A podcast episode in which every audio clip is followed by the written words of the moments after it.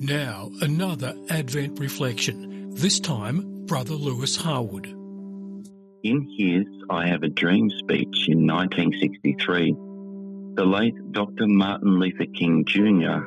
alluded to this beautiful passage from Isaiah chapter 40, that the glory of the Lord shall be revealed, Isaiah chapter 40, verse 5. This historical speech was partly inspired by today's first reading, where Isaiah, the prophet and poet, speaks with vivid imagery.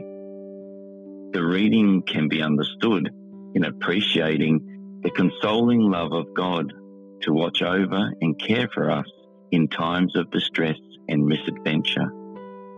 In particular, how our hearts prepared for this inclusive dream, God's loving dream for us, and are we ready for this kairos, opportune moment?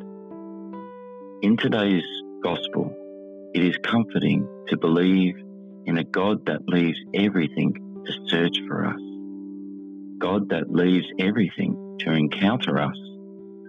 We may be the ones in the fold or the one gone off track, but God is still seeking us, however bruised and broken we are.